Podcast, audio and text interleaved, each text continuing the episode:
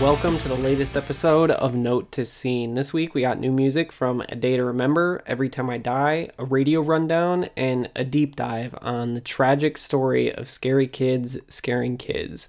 You can listen to the official Note to Scene radio show over at 94.3 The X in Colorado every Saturday night from 8 to 10 p.m. local time. If you want to check it out, you're not in the area, you can download the station's app. Just search 94.3 The X in the App Store and tune in this Saturday. If you have any comments, questions, or requests for deep dives, email me at notetoscene at gmail.com. All right, so let's get started. A Day to Remember released a new song called Everything We Need. It's the fifth single from their upcoming album, You're Welcome. To be completely honest, this track is half a step from being a country song. I listen to country music fairly often, and you could literally put a different vocalist on this thing, and it'd 100% be a country song. It's obvious what they were trying to do here. They were trying to make another If It Means a Lot to You, but it turned out sounding like a twangy This Wild Life song. There isn't a single thing about this album rollout that has been a promising footnote.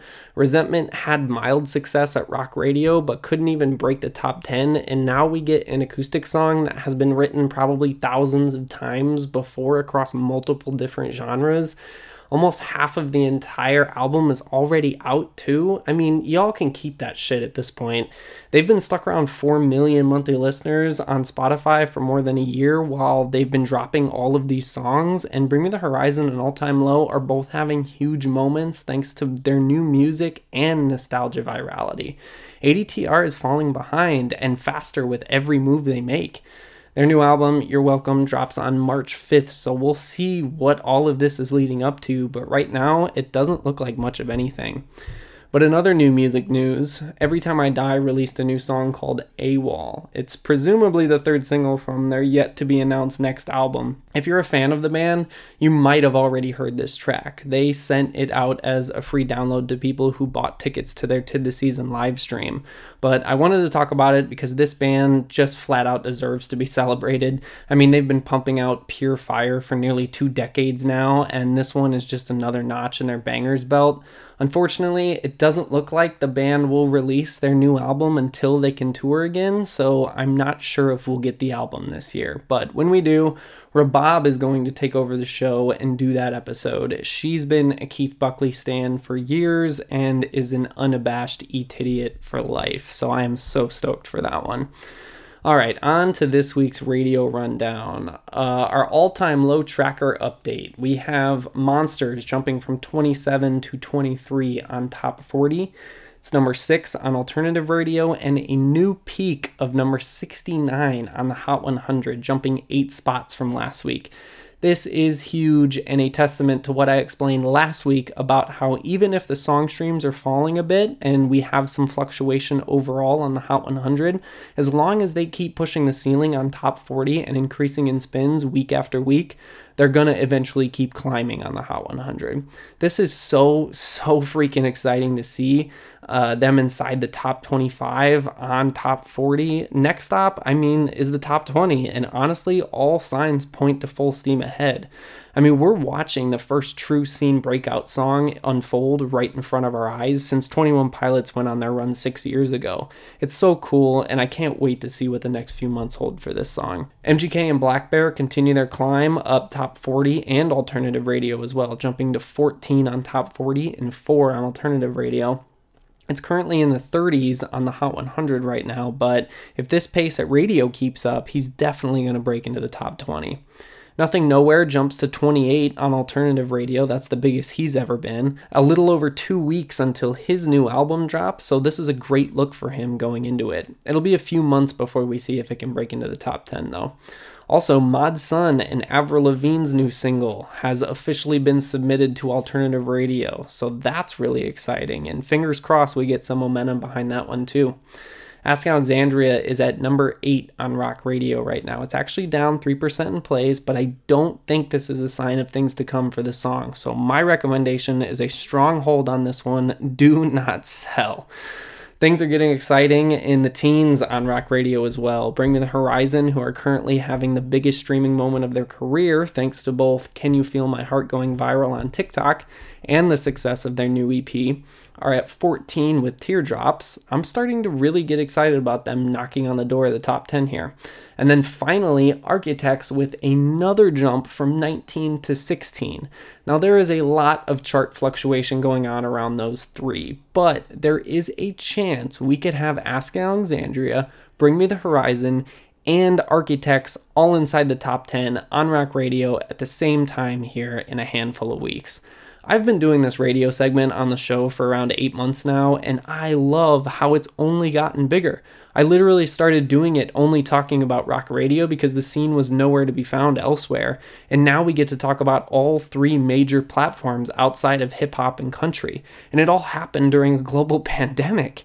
I'm so excited to see what 2021 holds for the songs that are charting right now, and then all of the ones that are coming in the future. But alright, on to this week's deep dive. So, this is the last week we're going to do a freebie dive for about the next month. Because next week we have Mod Sun for his new album, Nothing Nowhere for his new album, and then a two parter for Architect's new album. But I did another Twitter poll, and because I've gotten a ton of late 2000s post hardcore requests, I did it between Scary Kids Scaring Kids, Drop Dead Gorgeous, A Skylit Drive, and Emarosa.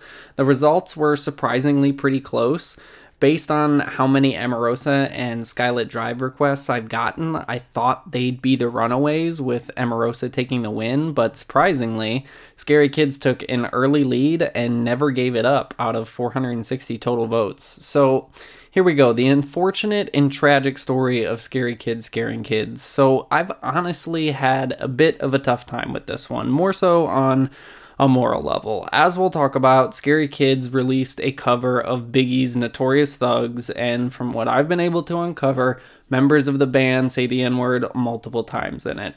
After what happened in country music this week with Morgan Wallen, he's a superstar country singer breaking records left and right, and he was caught on camera saying the N word over the weekend. It just feels tone deaf of me not to bring it up when literally what I do on this podcast is uncover every stone of a band's history. And then on top of that, we're dealing with Tyson's death. So let's just start at the beginning and we'll work our way through that. So the band officially formed sometime in 2002 while all the members were still in high school. They took their name from a Cap'n Jazz song, which was a bit of a forefather emo band in the 90s. The original lineup was Tyson Stevens on vocals and bass, DJ Wilson on guitar, Peter Costa on drums, and Chad Crawford on guitar. Wilson later moved to bass following the addition of guitarist Steve Kirby and then keyboardist Pouyan Afkary. They recorded and self released their debut EP After Dark in 2003. It was six songs and actually produced by Bob Hoag, who is the former keyboardist for the Ataris. He's actually got a pretty random production resume, including everyone from Dear and the Headlights to Versus the Mirror, but the EP was honestly really impressive for its time, considering the band was still in high school and post hardcore hadn't yet reached its mall screamo era. Every song is very coherent, highly melodic post hardcore takes, and they were even incorporating electronics on top of it in 2003, which not a lot of bands were doing at that point. Check out the intro track, What's Up Now.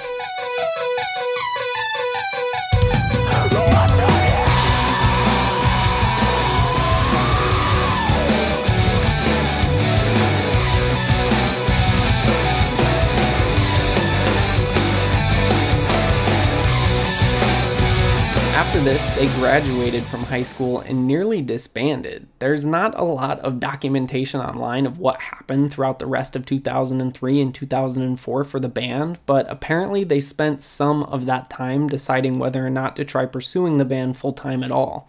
As we know now, they did, and they signed to Immortal Records in 2005. Immortal has always been a bit of a mess, but they basically launched Incubus and Korn in the 90s.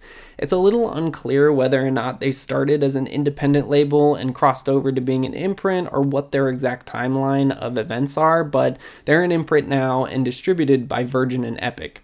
They've released scene albums from everyone from 30 Seconds to Mars to A Change of Pace. But so Scary Kids signed to them in 2005.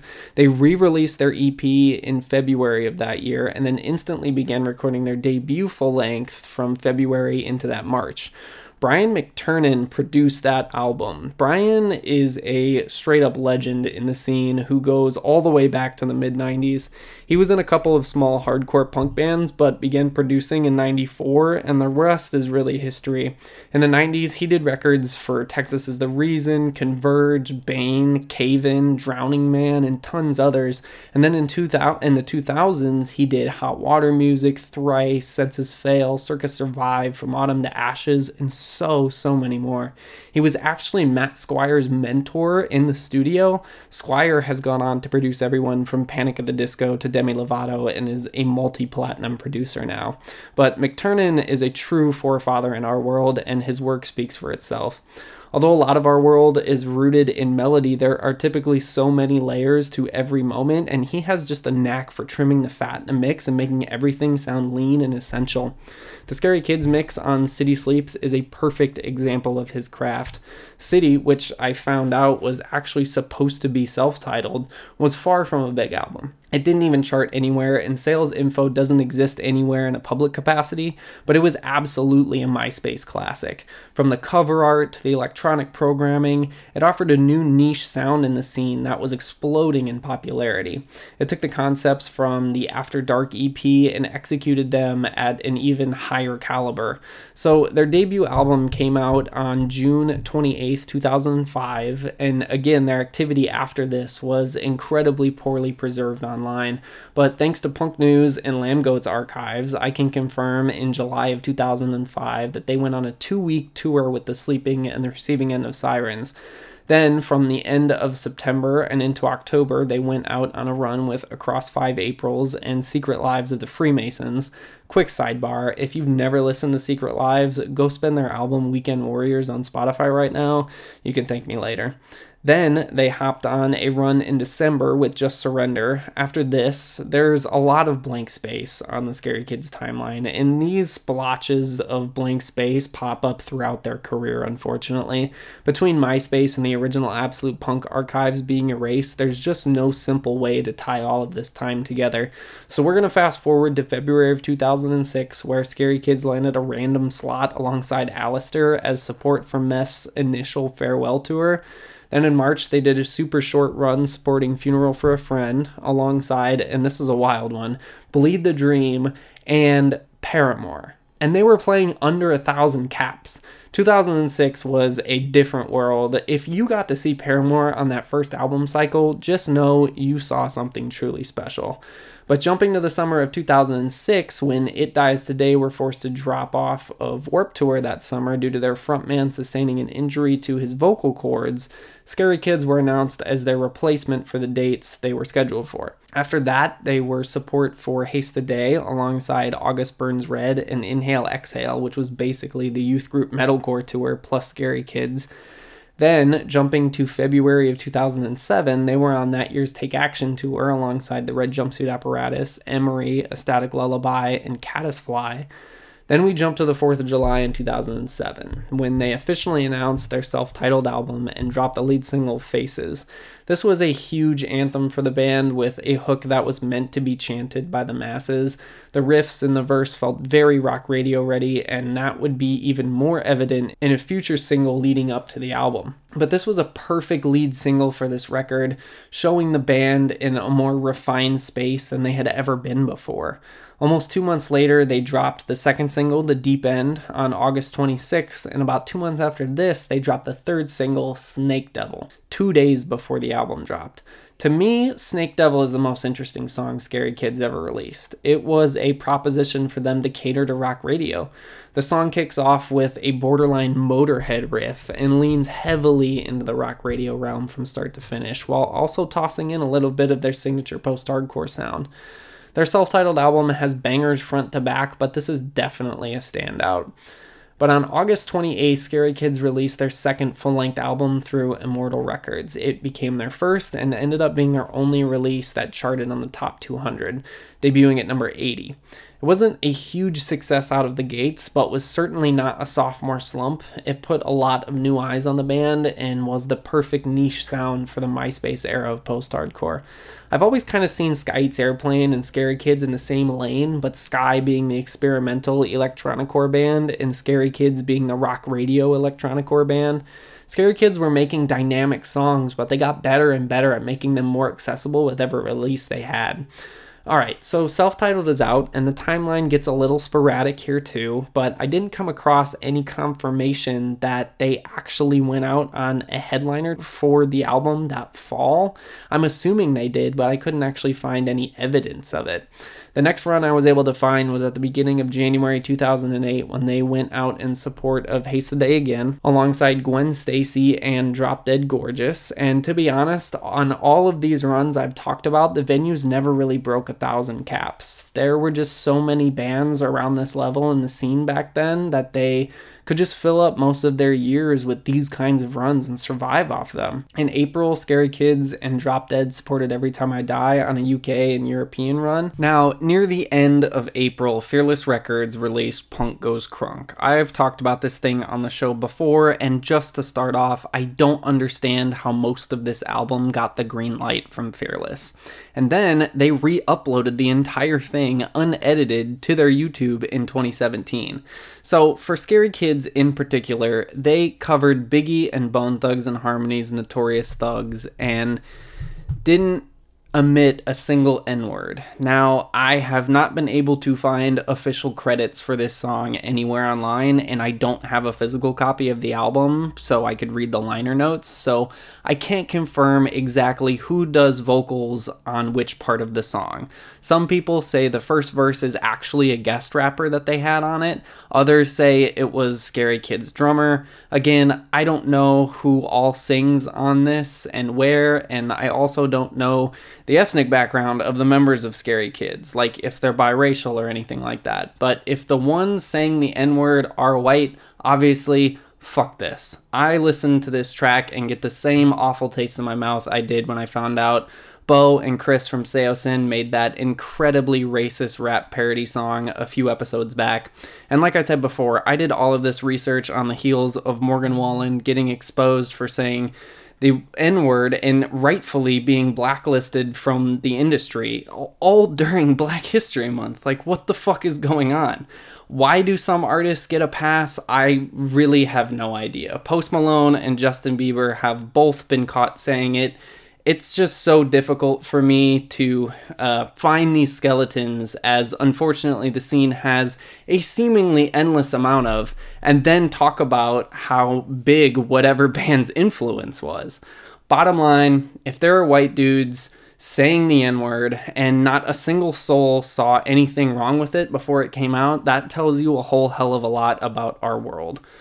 For as often as this release gets backlash on scene Twitter nowadays, I'm surprised Fearless hasn't come out and denounced it in any way. The only thing they've done is put it up on their channel again to try and make some more money from it. But that's what I have to say about all that. Do with the info what you will. So, after that embarrassing moment, it was also in 2008 that the band made a move not many people remember. They actually left Immortal Records and were updrafted to RCA. So, RCA is a major label owned by Sony and is one of their four flagship labels. So, for a brief moment, right after they put that fucking song out, you know, now that I tie the timelines together, it's like, what the hell was going on in the scene back then? But Scary Kids was a major label band, but that didn't last for long. They spent the first half of that summer touring with Alkaline Trio and Bayside, another super random lineup for them, and then the second half was on a run with Finch, Foxy Shazam, and Tickle Me Pink. For the fall, they went on a tour with Anberlin, Straylight Run, and There for Tomorrow, and it was during that they announced that they had actually begun working on their third full length album. But after that tour, from what I can find, it looks like they took a lot of time off between the winter of 2008 and the summer of 2009. The only thing they did during that time that I can find was play Bamboozle. But afterwards, they spent the summer of 09 on Warped Tour, and it was on that run that their vocalist Tyson suddenly left the tour. But instead of dropping off the remaining dates, the band recruited Craig from Escape the Fate, Vic from Pierce the Veil, Brandon from Chiodos, and Cove from Saosin to do sections of their set on vocals each day. Then, although the following moments were also very poorly documented, I mean, not even Lambgoat or Punk News posted about it, apparently at the end of November, the band's keyboardist announced that they had broken up. But in January of 2010, they actually did do some sort of a farewell tour with Dance Gavin Dance and The Sleeping. Their drummer for that run was actually Derek Smith, who we now know as Mod Sun. Before that, he drummed in Four Letter Lie, but on each date of that tour, he opened the shows as Mod Sun and then drummed for Scary Kids. This is a great tie in for next week because we're doing the full Mod Sun deep dive in anticipation of his pop punk album.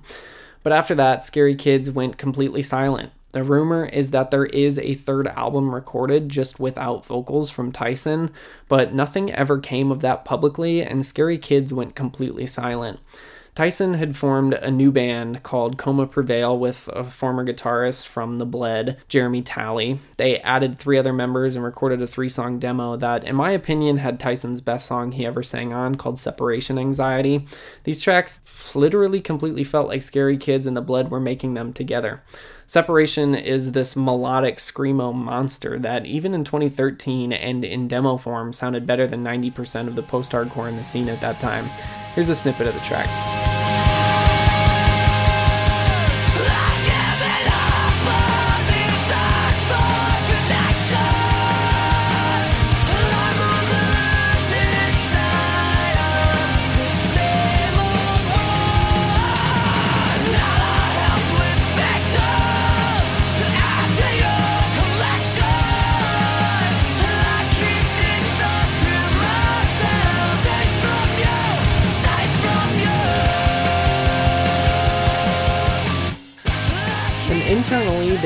The band to be a full time thing and actually make a splash in the industry. Later on, the band changed its name to Cons and released an EP called Slow Healer that was produced by Saosin's Beau Burchell through Revival Recordings in 2017.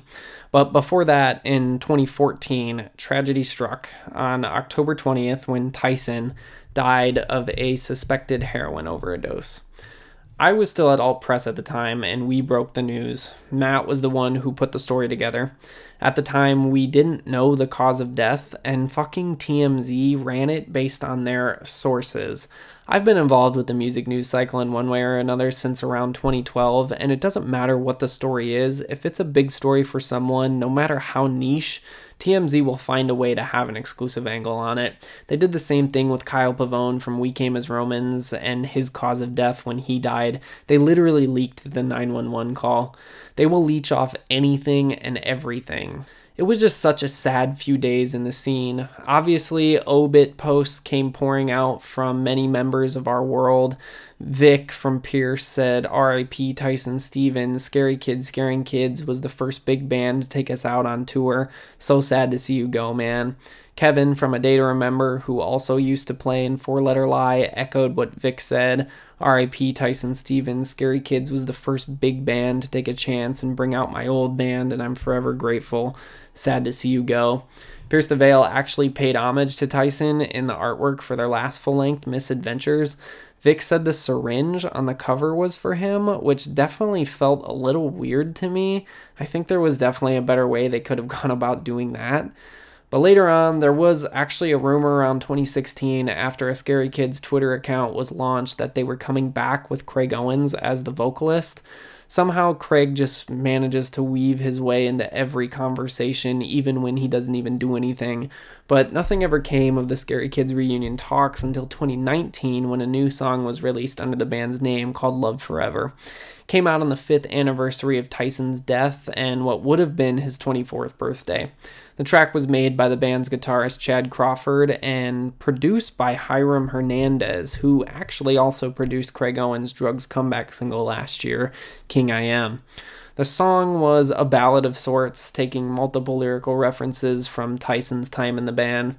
Then, two months later, Crawford, Afkary, and Costa announced that they would be reuniting Scary Kids for 15 year anniversary shows for The City Sleeps in Flames, and that Cove Reber would be their vocalist for the shows.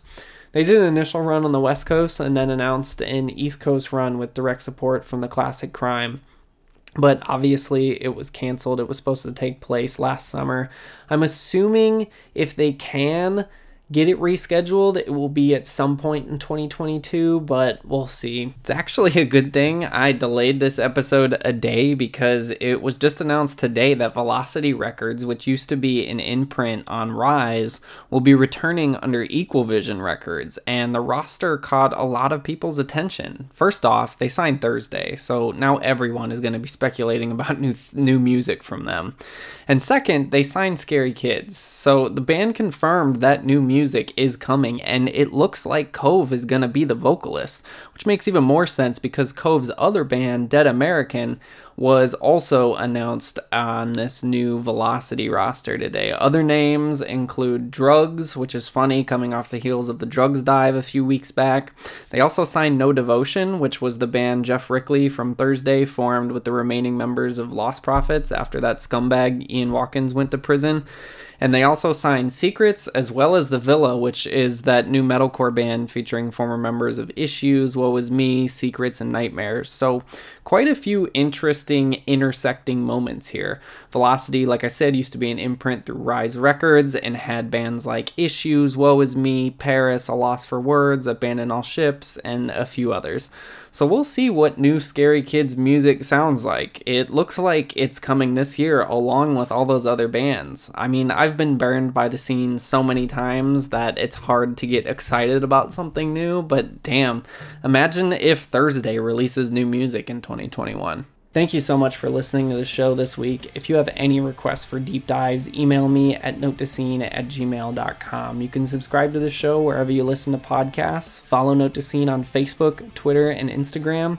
If you enjoy the show, please drop a review on iTunes. I'd appreciate it very much. Until next week, stay safe, and I'll talk to you soon.